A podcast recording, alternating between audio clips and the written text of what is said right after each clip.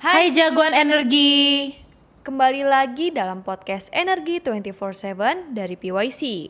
Bersama saya Sinta dan saya Patricia. Minggu ini kita kembali lagi untuk membawakan warta seputar energi selama sepekan terakhir. Gak usah lama-lama lagi, let's check it out.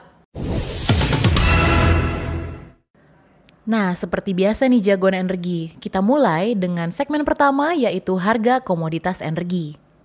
Pertama-tama, rata-rata Indonesian Crude Price atau ICP per tanggal 15 September ini masih mengikuti harga di bulan Juli, yaitu sebesar 106,73 US dollar per barrel.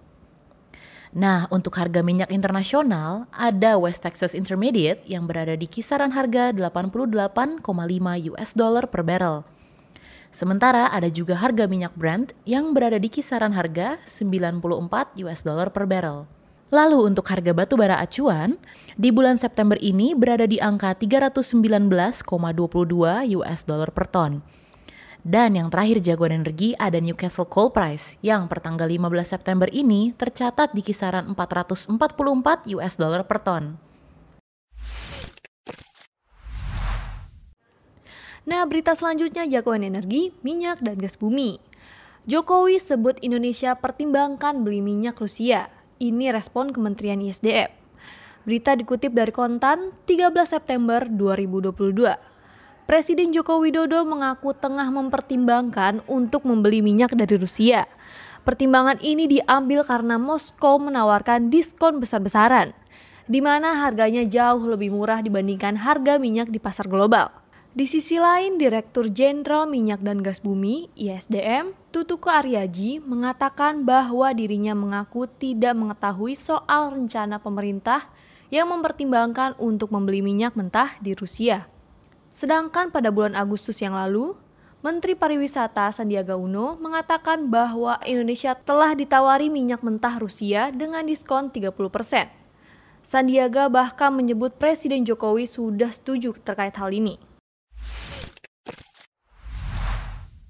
Sekarang kita pindah ke sektor kelistrikan.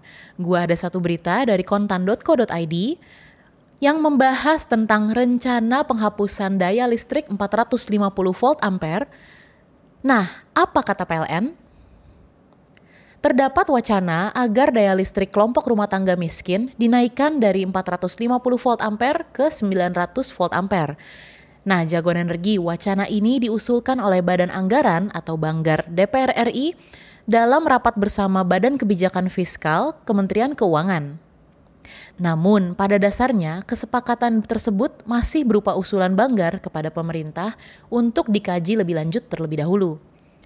Nah, Ketua Banggar DPR RI, Said Abdullah mengatakan, jika kebijakan tersebut diputuskan untuk direalisasikan, tentu saja perubahan daya ke 900 volt ampere akan membutuhkan penyesuaian beberapa hal. Salah satunya adalah data terkini penerima subsidi dan juga diperlukan penyesuaian dengan tingkat kebutuhan pelanggan tersebut.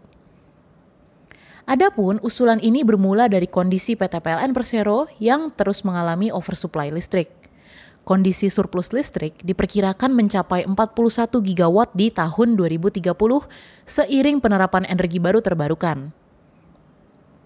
Padahal ya jagoan energi, untuk setiap 1 gigawatt, PLN harus menanggung beban sekitar 3 triliun rupiah per tahun, angka yang besar banget ya. Oleh sebab itu, Banggar pun menilai pemerintah perlu menaikkan daya listrik penerima subsidi agar dapat meningkatkan serapan listrik PLN yang saat ini sedang mengalami oversupply.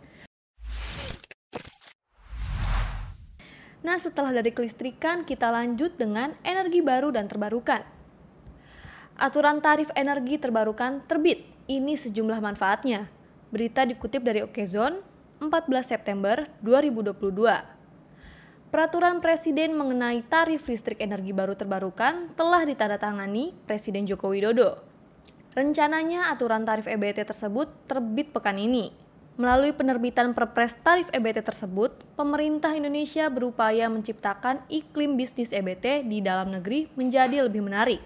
Sehingga diharapkan mampu mendongkrak jumlah kapasitas terpasang pembangkit listrik bersih. Lebih lanjut, Dirjen EBTKE KSDM Dadan Kusdiana menjelaskan terbitnya regulasi itu diharapkan bisa memberikan manfaat terhadap peningkatan kapasitas pembangkit listrik tenaga panas bumi di Indonesia.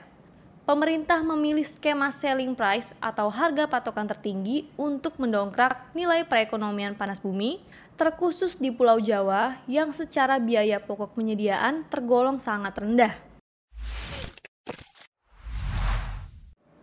Berikutnya, kita masuk ke sektor minerba atau mineral dan batubara. 147 ribu ton batubara milik PTBA banjiri pasar Eropa. Berita diambil dari CNBC Indonesia 13 September 2022. Perusahaan tambang batubara plat merah, yaitu PT Bukit Asam Tbk atau PTBA, kebanjiran permintaan batubara dari pasar Eropa. Nah, salah satu permintaannya berasal dari negara Italia. Direktur Pengembangan Usaha PTBA, Rafli Yandra, mengatakan pengiriman batubara ke Italia hingga semester 1 tahun 2022 ini bahkan sudah mencapai 147 ribu ton. Dengan rincian, di bulan Maret terdapat pengiriman sebesar 71.500 ton dan di bulan Juli terdapat 75.500 ton. Sekedar info saja nih jagoan energi, negara-negara Eropa memang sedang membutuhkan pasokan batu bara untuk pembangkit listrik tenaga uap atau yang biasa kita sebut PLTU. Nah, kebutuhan batu bara Eropa sedang meningkat untuk mencukupi kebutuhan energi pada musim dingin di akhir tahun ini.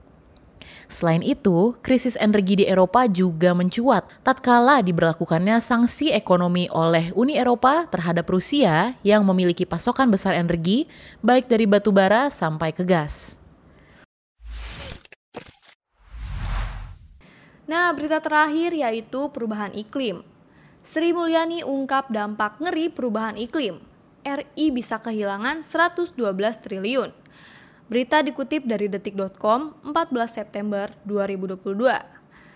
Dalam acara HSBC Summit 2022 bertema Powering the Transition to Net Zero Indonesia Pathway for Green Recovery yang disiarkan secara online Rabu 14 September 2022.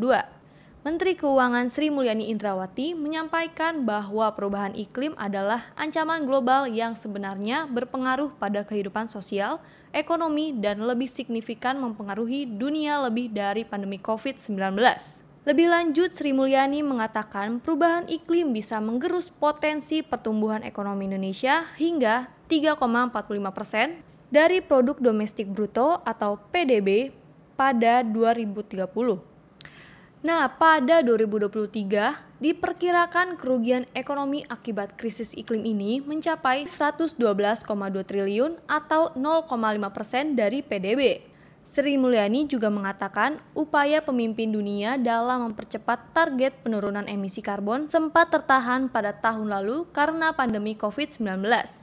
Kini diharapkan tak ada lagi alasan karena langkah strategis harus ditempuh. Nah, jagoan energi, berita dari Sinta tadi menutup perjumpaan kita di minggu ini.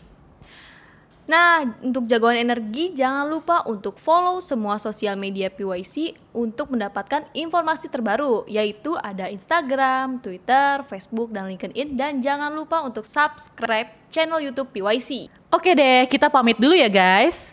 Stay safe and see you next week.